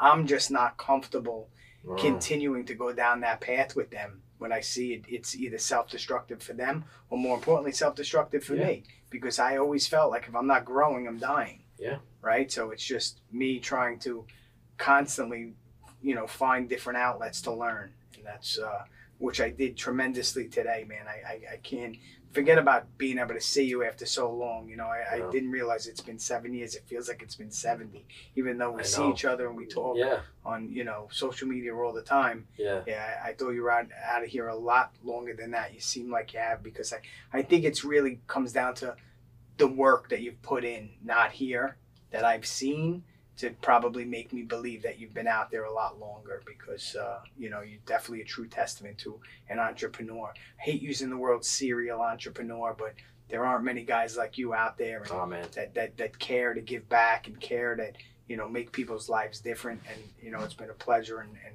you know, obviously uh, a pleasure seeing you as well. brother. Thank you. Thank you, my brother. Since I know you as kids, you know, you always, uh, I just remember you always laughing, always smiling, always great athlete, always real tough, tough, hard, hardcore tough guy, but a good guy, great athlete. Truly, I, I really appreciate Yeah. see, seeing your wife before too. And I, I look at your son, I see your kids, beautiful kids. I see your son, I see you. I said, I, I know you from the 70s. Yeah. And Not too many people could say that about him yeah, and, and your sister, she's just a beautiful person inside and out, really. So I, I appreciate you. Now I have limited time up here in New York, Yep. and I said I want to make sure I come I'm see you. glad that I was able to, you know, spend a couple of those moments with you. Real fast before you leave, where can I find you? Where can people find you? Looking at, you know, the different opportunities that you have going on right now, um, different platforms that you might be on. I appreciate you asking. I mean, look, right now, uh, you know, I'm active on Facebook. I have a TikTok channel. I have an Instagram uh, thing, but I, you know, I'm, I'm growing as well too. You know, so so uh, yeah, I'm I have a couple private Facebook groups that I'm building businesses in, uh, different different business models, and uh, everything's everything's rocking right now. I mean, right now we're at, a time when people are looking for some positive change. It's it's it's going well. You know, it's, it's going good. So you can just find me on Facebook, Vin Lamantia on Facebook. Vin Lamantia. Yeah, All yeah, right, I'll make sure I have that in the Yeah, notes. I appreciate you, man. Vin, and and anybody that gets to see him, you're gonna see he uh, he's a breath of fresh air. He's Thanks, he's, man. he's real as it comes. The fact he doesn't, I always say that he doesn't have three hundred thousand followers is beyond me because you know anyone that listens to him will know that everything he says is from the heart. Nothing is staged. Um, that's just the way he is. He's a funny bastard. He's always been a funny bastard. Um, so definitely check him out. I know you had he had Vince Vincent or, or The Vin Lamant rant. the Vin Lamant Yeah, rant. yeah, that's that's Is that's that what I'm- still alive? yeah, it's alive. That Okay. that's my that's one of my Facebook uh, pages and uh, the Vin Lamant rant because I can't hold to get my mo- my mother. One last thing, she says, "Vin, honey, I love you, but you got to make your videos shorter and stay on topic." No, that's why we're two. I know, topics. perfect. This is why. This is why I brought you on. Yeah, here. my There's brother. No, no such thing as staying on topic in, in this room. That's for sure. But again, appreciate My you man. being here. Appreciate I'll it. talk Thank to you. you soon. Thank and you. Uh, thank you everybody for listening. And um, hope to uh, see you real soon.